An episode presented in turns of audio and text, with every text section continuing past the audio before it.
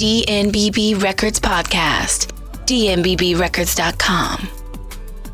Ok, muito boa tarde, estamos aqui novamente com o DNBB Podcast Spotify Sessions especial. Hoje a gente tem a ilustre presença do DJ Marnell, acredito que seja um conhecido muito importante dentro da cena Drum and Bass Brasil. E a gente vai conversar um pouquinho com o Marnell, falar sobre algumas curiosidades, falar um pouco da carreira, falar um pouco do que vem a seguir e como tem se portado dentro do cenário de drum and bass no Brasil. Beleza, Marnell? Boa tarde, tudo bem? Olá, Aaron, tudo bom? Galera aí, ouvintes da DNBB, muito obrigado pelo convite. É satisfação enorme a gente estar fazendo esse set para vocês e bater esse papo, com certeza. Show de bola. Bom, a gente vai começar com umas perguntas, como normalmente a gente faz. As perguntas são abertas, né? Não tem necessidade de falar coisas específicas e vamos perguntar da sua carreira, de tudo como acontece, tá? Acho que a primeira parte seria mais fácil você dar uma introdução de quem é o DJ Marnell, qual foi o seu primeiro contato com a profissão de DJ e sobre algumas influências que ocasionalmente transformaram você em um DJ profissional. Bom, meu nome é Marnell Salles, tá? Uso o nome de DJ Marnell, que já é um nome bem diferente, então não pensei em inventar apelido, nada. Já trabalho aí como DJ.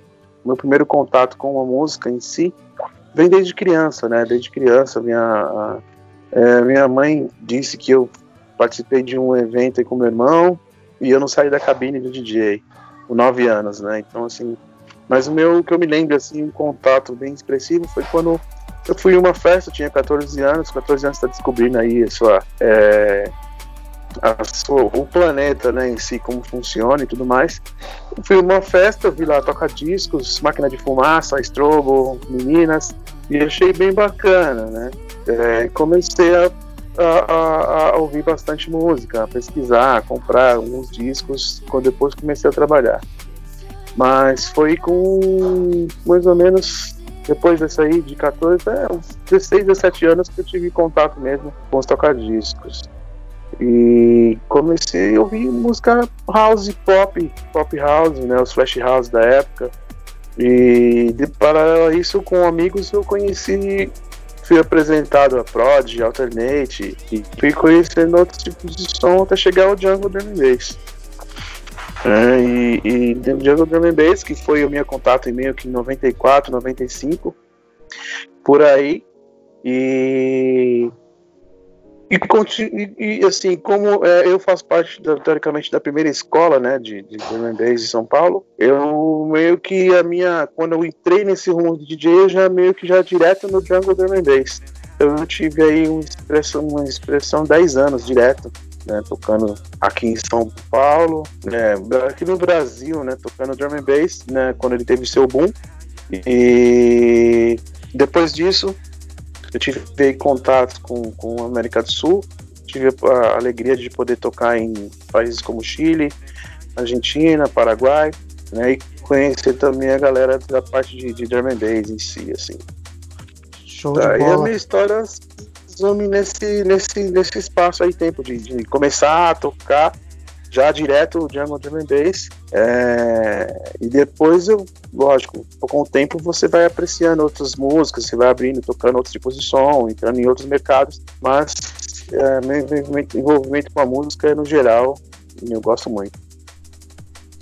Show de bola. Bom, é legal, a gente acompanha, sim, né, eu acredito que muita gente que escuta aqui o podcast acompanha a sua carreira, e realmente você é um dos... Quando se fala em Drum and Bass, a galera lembra realmente de Marnell, assim como Marky, assim como Patife, Xerxes, entre outros, né? Bom, você acabou respondendo, né, uma segunda pergunta que nós tínhamos, que era quais são os principais motivos para você decidir se tornar DJ. Então a gente vai passar aqui para frente um pouco. Eu entendo que muitas pessoas são gratas, né? Iniciaram no mundo do Drum and Bass devido à sua influência. Esses dias mesmo eu estava escutando um programa do Crack Noise, pessoal de Campinas, e o DJ Éder William comentou sobre você, falou que conheceu você lá na casa de disco, onde você trabalhava. Conta então, já você já acabou dando um overview, conta um pouco como que era trabalhar com o auge do Drum and Bass com disco, onde o vinil era o principal ferramenta. Bacana. Isso é bem interessante o pessoal saber. Se você puder contar um pouco sobre isso, sobre essa fase sua. Sim, ah, show. Bom, dentro desse período que eu falei, em 96, vamos colocar assim, em 96 eu trabalhava terno e gravata, comércio exterior, 96, 97, 98, e paralelo a isso, eu já buscava as informações sobre vinil, tudo isso, sobre disco, comprava disco nas lojas, na galeria que a gente tem aqui no centro de São Paulo, né? E já tinha algumas lojas, como o B-Side, como o Updance Music e tudo mais. E aí em 98 a gente teve aí, começou a ter o boom, né, no caso do Drum and Bass, começou a ser conhecido aqui e crescer. Em 97 a gente teve o Free Jazz, né, que teoricamente seria o pontapé inicial do estilo, 98, 99, 2000. Em 2001 eu saí do meu trabalho, então de 98 até 2001, paralelo, eu ia de quintas-feiras no Love Club, e chegava derrubado na sexta-feira no trabalho, né? Quando eu saí do meu trabalho de diário, de dia a dia, de comércio exterior, eu comecei a trabalhar em lojas de disco. E a minha primeira experiência foi na Tecno Records, ali na Rua Augusta, tá?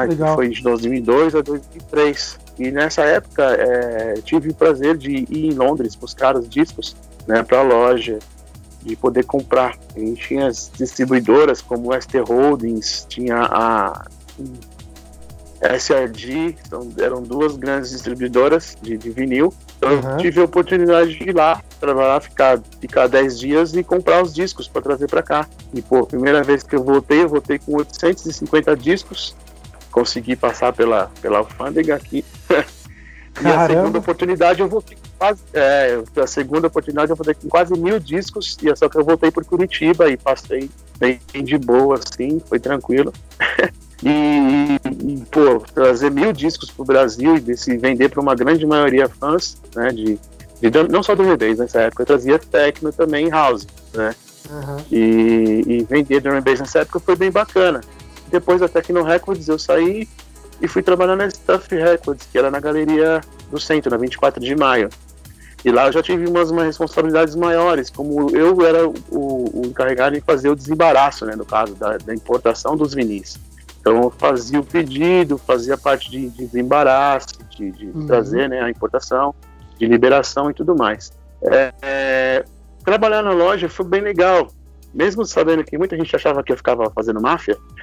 Não existia uma marca, existia uma coisa chamada coerência, tipo, pô, pra quem você paga determinados discos que chegam, mas chegou 5 discos, se eu vou ter a possibilidade de pedir mais, esses 5 eu vou separar pra quem? Pra quem vai trabalhar as músicas. Então, pô, quem tinha um programa de FM, lógico, a gente vendia pra quem tinha um programa na rádio, pro cara disseminar mais a música, e a gente fazia o pedido pelo mesmo título, para poder vender mais o disco. Então, esse era o pensamento que nós tínhamos, né? Não era, esse aqui é para esse. Não. Ele tem programa na FM, vamos vender para ele, tocar, para a gente poder fazer mais pedidos e poder vender, sacou? Show. E foi muito prazeroso, porque eu acho que eu já vendi disco para muita gente, realmente tem muita gente que eu não lembro, mas foi vendido, e foi bem legal mesmo. Show de bola.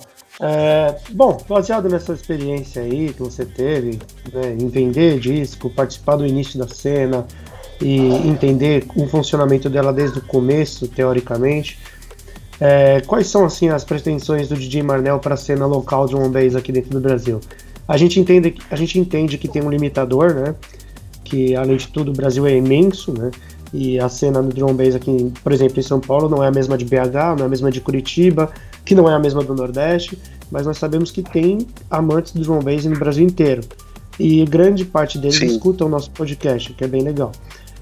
Quais são as pretensões assim, que o Marnell poderia ultrapassar as expectativas para dentro do cenário? Quais são os projetos aí que você pode, logicamente, falar pra gente, né? Ó, dentro disso que você está falando, né, do que quais são e do que a gente pode fazer, bom, eu vou falar dos que eu já fiz, né? Então, eu tive a primeira oportunidade em 2004 de gravar uma coletânea em parceria com a URBR Records, né, que é o selo de Michel Palazzo, com a direção artística aí do Márcio Duarte e do Oliver Ferrer, né? Então, em 2004, a gente já teve esse pontapé inicial, que foi o quê? Gravar uma coletânea com vários artistas brasileiros, né? E vender. Ter disponível nas bancas, assim, nas bancas que eu falo, lojas de música, através do CD físico. E foi bem bacana, porque isso aí me abriu as portas um pouco mais aí pro Brasil, tá? E, lógico, abrir...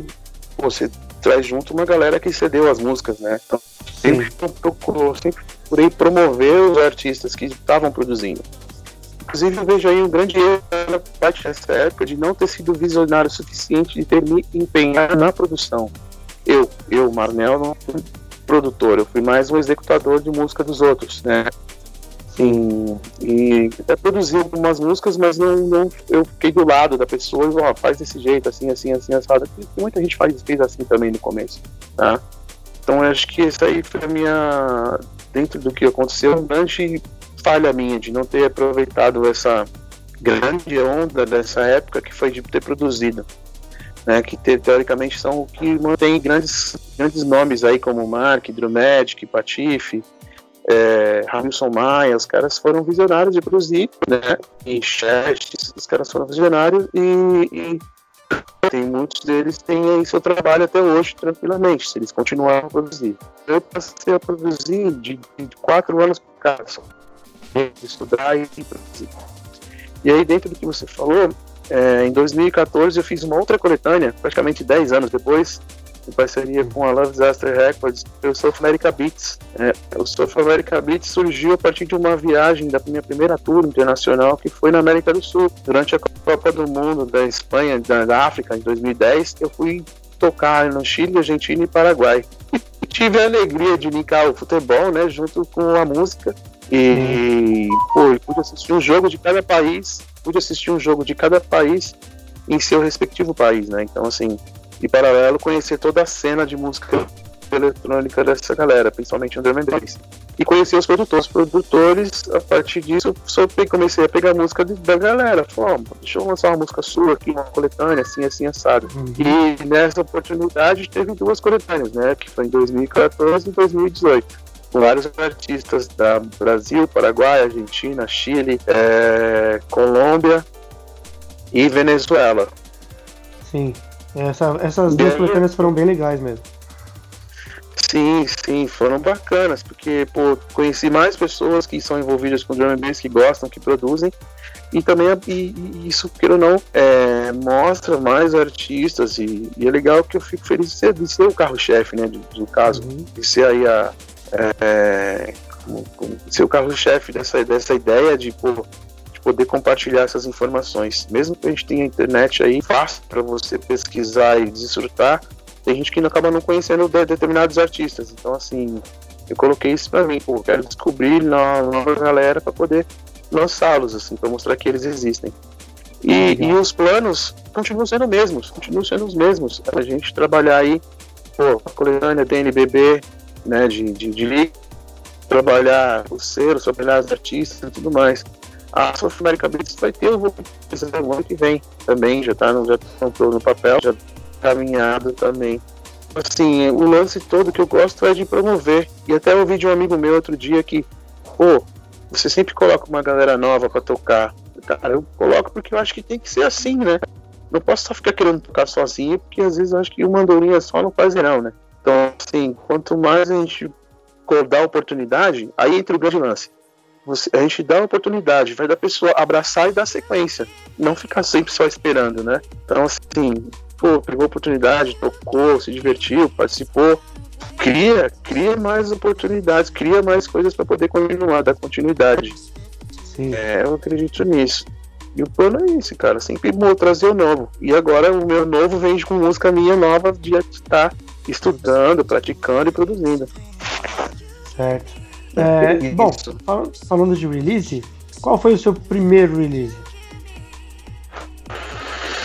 Meu primeiro release legal foi de vinil, tá? Foi o Good Vibes, a faixa Good Vibes.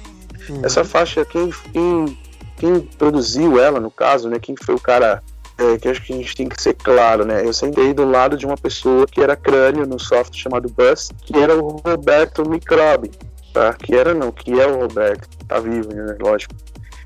O Microbi, ele produziu comigo essa faixa e saí pela Futuro Recordings, que era um selo de um cara chamado Juju, selo americano, tá? É um selo brasileiro, um selo americano que saiu em vinil. Uma coletânea com Microbi, Bruno Magic e Telefunken. Putz, só um nome grande. Show de bola. 2002. E aí depois disso, assim, o primeiro release, na verdade, foi o ILEC, pela Samba Louco, esqueci. Pela Samba Louco Records, naquela coletânea Spiritual Drum and Bass. Sim. Lembro, da Capinha Verde, esse primeiro. Isso. Esse foi o primeiro. E depois veio o Good Vibes. Na sequência que eu pude lançar, veio a faixa Illusion, em parceria com o Microbi, que saiu numa coletânea do São Paulo Fashion Week de 2002. Em CD físico, tá disponível aí, se procurar no Mercado Livre, tem gente que tá vendendo. E caro ainda. É porque é uma relíquia, né? Vamos querer falar a verdade. Exato. Uma relíquia. Bom, vamos fazer o seguinte, nesse momento, depois, obviamente, agora a gente tem um quadro legal da entrevista, vai ter a vinheta. E o quadro chama Back to Back. É um quadro simples, eu faço uma pergunta através de uma única palavra, uma ou duas no máximo, e você responde também com uma única palavra, sem tutubiar. É um negócio papum, manja? Vai ser um negócio rápido e sair o que você tem aí dentro, mas sem pensar muito, beleza? Legal? Oi. Pode falar, de boa aí? Você escutou a descrição do quadro? Escutei. Beleza. Então vamos lá. Eu vou fazer uma pergunta e você vai me responder com uma única palavra ou duas no máximo, beleza? Vamos lá. Ok. Pô, mas eu tô... Queria ter tido tempo de pensar aqui. Mas essa é a ideia. Essa é a ideia do back-to-back, não pensei. Bom, vamos lá pensar então. Primeira parte. Um disco. Tim Maia Racional. Tá, um amor. Música. Uma festa ou festival? Skull Beats. Um famoso, lendário Skull Beats 2002, de preferência. Eu imaginei que você fosse falar isso. Uma label. Uma label? Uma só, mano? Sacanagem isso aí. Eu vou falar, cara, a primeira que me despertou que foi a Metalheads. Show. Uma influência. Uma influência? Você fala que artista, DJ, produtor? Pode ser, uma influência. Às vezes a pessoa tem influência de um artista, às vezes tem influência de uma pessoa, às vezes tem influência de, sei lá, um objeto, uma crença, alguma coisa parecida, sei lá. Tem várias respostas para esse tipo de situação. Acho que influência é a energia, o planeta. Manter esse envolvimento sempre. Agora, um gosto musical sem ser drum and bass. Cara, eu gosto muito de funk dos anos 70. Funk americano dos anos 70. Show. Tipo aqueles do... James Brown. Mesmo, James Down, DJs B, essa galera, Tina Brit, Aretha Franklin. Louco. Bom, uma marca. Uma marca? Isso. Uma marca do que você fala? Qualquer marca? Qualquer marca. A maioria dos DJ responde Technics. Mas vamos ver. Tá, entendeu. De Technics. Cara, eu vou falar Pioneer DJ, mas tem tantas marcas incríveis. Mas acho que atualmente a que tá englobando tudo, que quer ser líder de mercado, pra mim é a Pioneer DJ mesmo. Com certeza, eu também acho que ela é a que mais se sobressaiu nesses últimos anos. Bom, exato, elas... Pode falar. Um produtor... um produtor ou uma produtora, né? Às vezes tem mulher, então não tem problema. Makoto. Makoto, boa. Um lugar? Um lugar, você fala qualquer lugar. Qualquer lugar. Cara, eu gosto de Florianópolis. Que bom, o DJ anterior respondeu a cabine. Agora vamos lá. Um DJ. Ah, mano, você fala. Um DJ? Ou uma DJ,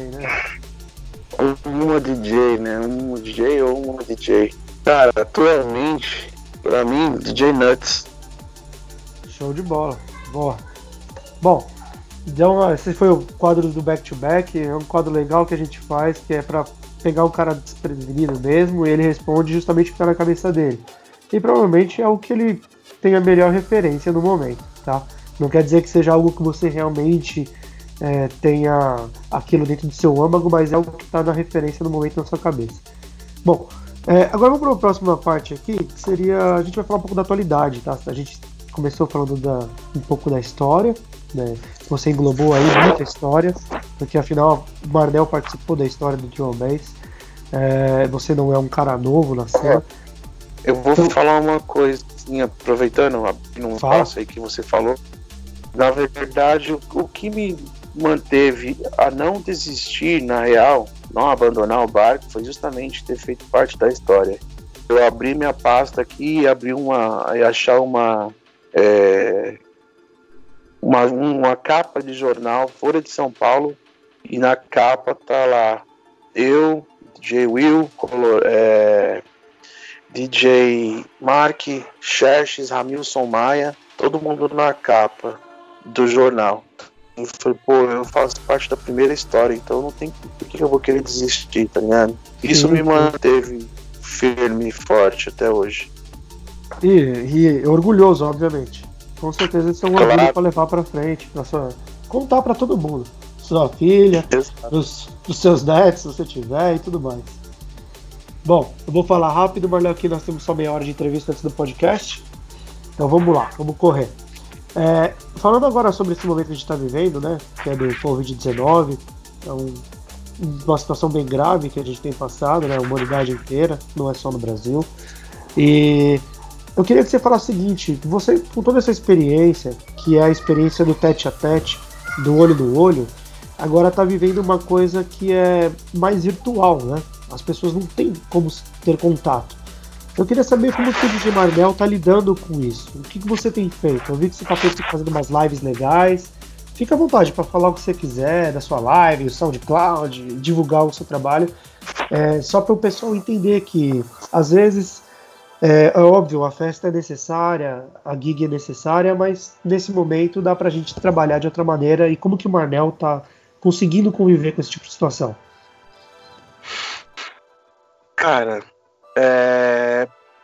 primeiro assim, eu vou ter que avaliar o que estava vindo, o que estava vindo acontecendo e chegou nesse ponto. Cara, estava vindo de uma crescente muito legal, porque a gente estava fazendo festa com uma galera de trance, conseguindo uma pista a mais num festival de trance.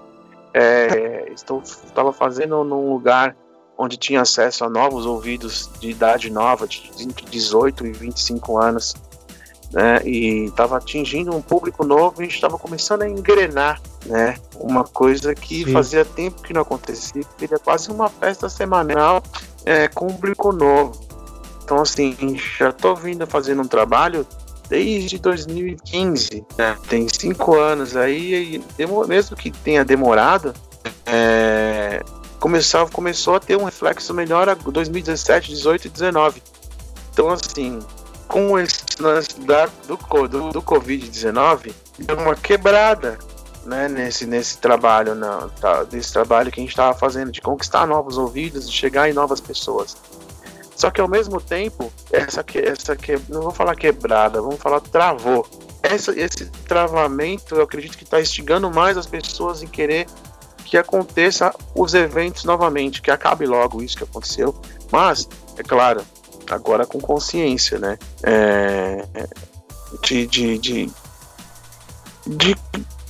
como posso dizer, cara, consciência consciência humana, né? Da gente prestar mais atenção em tudo, dar mais valor aos bons encontros, né? Porque eu acho que isso está sendo um dos piores castigos, assim, para a humanidade, no sentido de não estar aglomerada, principalmente brasileira, né? Que gosta de aglomeração. É verdade. E, né? Então acho que isso tá meio que sendo um bom, não, ou um castigo ou um aprendizado, né? Um ou outro, os dois é a mesma coisa. Então assim, eu acredito que vai melhorar assim que terminar, assim que for liberado. Vai demorar um pouquinho a galera se enturmar de novo nos lugares, nas festas, nos eventos, mas vai voltar a ser bacana as festas. As pessoas gostam de se encontrar, as pessoas gostam de ouvir um som alto. Vai ter esse reencontro de novo. Eu tava lendo aí que na China já voltou os clubes já. Muita gente não tá saindo ainda, mas as pessoas estão saindo já com máscara, se protegendo, higienização e tudo mais. Então acho que logo logo isso acaba e a gente vai ficar mais atento e cuidadoso quanto a isso. É triste, cara, é um negócio triste, pra falar a verdade. É bem triste. A gente já tá 40 dias aí, a gente já tá 40 dias trancado, mas acho que vai ficar melhor, vai ficar tudo bem. Legal. E paralelo a isso, claro, aproveitando, eu estou produzindo muito, estou abrindo, fazendo bastante música, criando, arrumando projetos que estavam parados e fazendo bastante música, muita. Que bom. Bom, fala pra gente aqui, tem um minutinho aqui pra gente. Você tem algum planejamento em vista que já esteja concretizando, assim, mais de 50% de chance que vai dar certo? Um novo release que vai sair, uma nova festa, umas novas oportunidades pra galera nova, alguma coisa diferente, alguma coisa que já tá encaminhada e você fala, puta, isso vai dar resultado lá na frente, aguardem. Eu acredito que as festas, o local em si, um novo local que a gente descolou, que foi o Supra Bar, o cara tá em conversação comigo aqui direto, falou, mano, quando a gente voltar eu quero vocês lá de novo, direto, a gente tem que continuar fazendo, porque uma pessoa viu o que o Drum and Bass faz na pista que ele nunca viu em outro tipo de som. Então isso aí é uma certeza que a gente tem, que vai voltar, vai continuar lá o Supra. A gente tem a Casa Maluca. Inclusive, a gente vai ter uma edição da DNBB digital na Casa Maluca, né? Quando liberar e quando voltar tudo, a gente já tem essa agendado já. Sim. E os releases, novos releases que a gente tem, eu vou ter um release novo agora aí com a DNBB, né? Com 2 ou 3 faixas. E também tem um EP novo pela Soul Bass Recordings, que a gente tem feito uma parceria bacana aí. E também tem releases para poder sair, até o final do ano vai sair coisas aí, tem bastante coisa para sair. E quanto a chamar as oportunidades dos DJs, cara, é só os DJs sempre chegar junto, participar, compartilhar, sacou? E fazer parte da história, independente se você vai tocar ou não. De repente não toca numa, mas vai tocar na próxima. As galera tem que ter essa paciência e essa participação, só isso. Show de bola. Bom, a gente já extrapolou um pouquinho o tempo aqui. A gente conversou com o Marnell, DJ e produtor aqui da cena paulistana brasileira. E é um cara importantíssimo. Se você quiser passar algum recado aí, Marnell, último recado, agradecer, passar um recado para alguém, fica à vontade, abrir o espaço aí para você. Fique à vontade para fazer o merchan que você desejar. E em seguida a gente vai liberar o seu mix, que foi feito com bastante carinho, acredito. E vários sucessos mix, aí. As faixas da DNBB Recordings, DNBB. Fiz um selecionado das faixas que eu gosto aqui, das que eu acho bacana. Quero agradecer você, Aaron. Quero agradecer a galera que participa aí comigo, que chega junto. Se a gente for falar nomes, é uma lista enorme.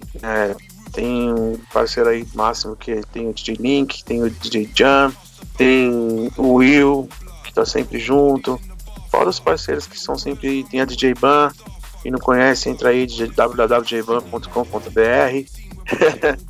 Tem a oficina DJ também, tem sido parceiraço lá no Supra, que aliás foi o que comprou o nosso passe, né? O cara foi me buscar lá na Casa Maluca, eu quero o Drum and Bass lá no Supra. Eu vou, legal. E cara, minha filha, minha esposa, agradecer, minha mãe, é isso, todo mundo aí que tá sempre escutando. E vamos seguir em frente, mano. Vamos seguir em frente trabalhando, que logo, logo isso passa e aí a galera vai estar na fúria de querer sair, tem que fazer, tem que aproveitar e fazer várias festas. E uma outra coisa é, ouçam as músicas novas, procurem muita música nova. Quando você for ver um DJ tocar, preste atenção no que ele está tocando, não vá pedir música velha. Ouça o que ele está ouvindo no momento, que aí você vai entender a novidade.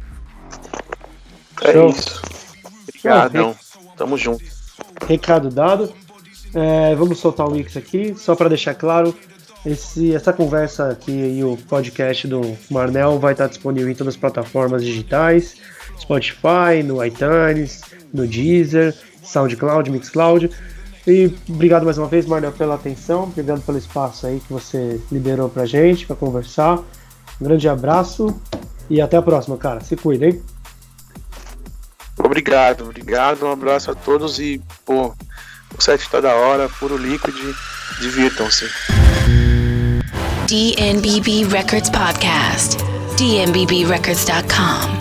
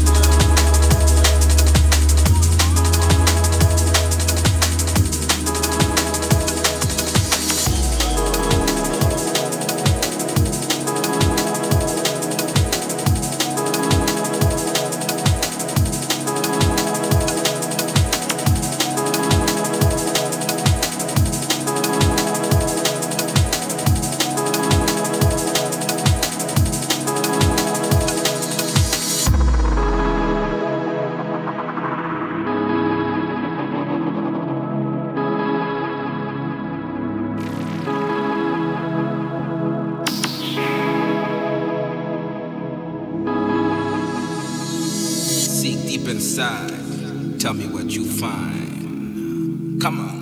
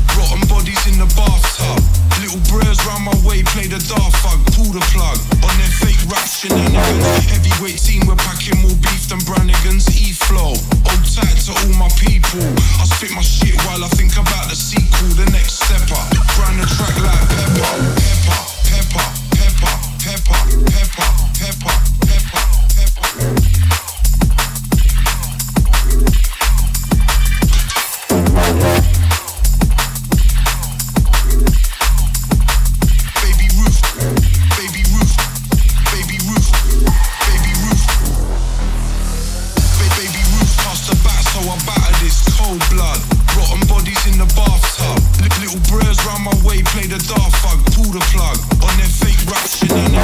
Heavyweight team, we're packing more beef than Brannigan's E-Flow. Old tight to all my people. I spit my shit while I think about the sequel, the next step up. Grind the track like pepper.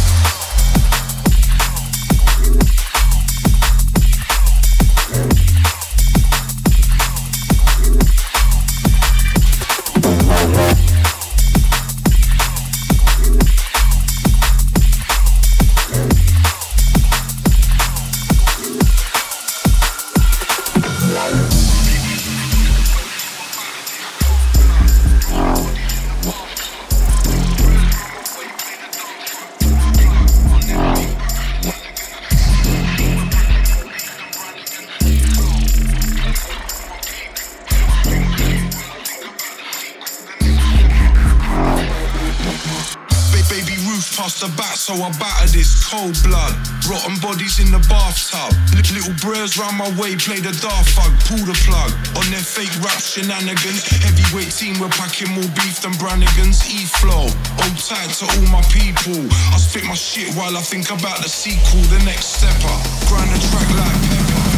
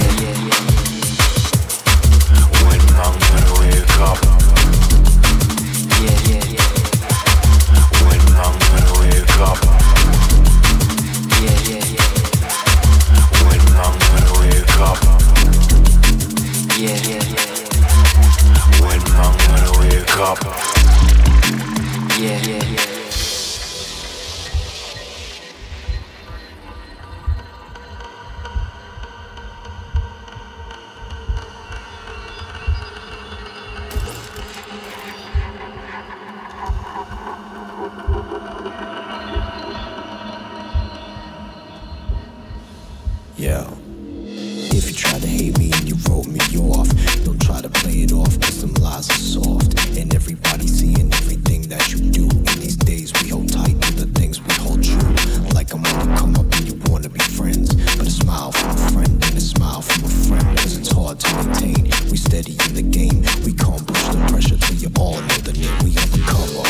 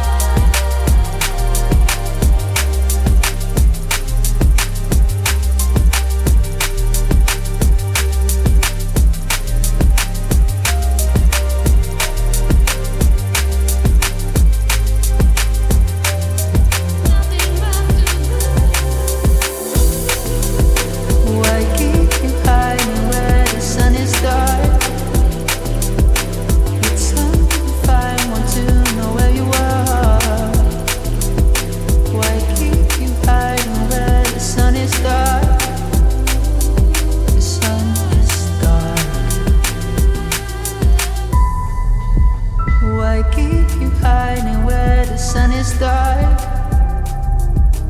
It's under fire, want to know where you are. Why keep you hiding where the sun is dark? The sun is dark. The sun is dark. The sun is dark. The sun is dark. The sun is dark.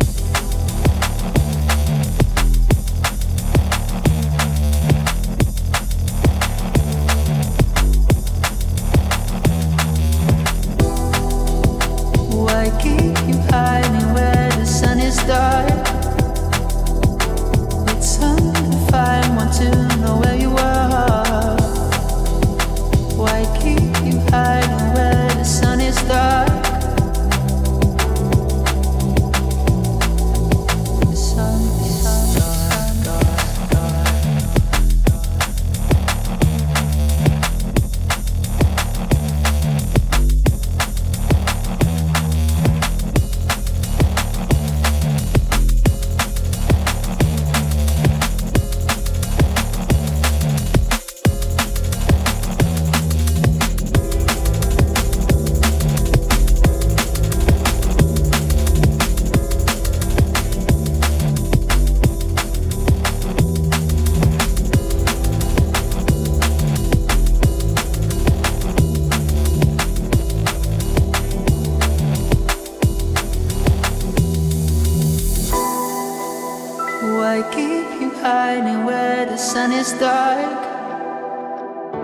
It's undefined, want to know where you are. Why keep you hiding where the sun is dark? The sun is dark.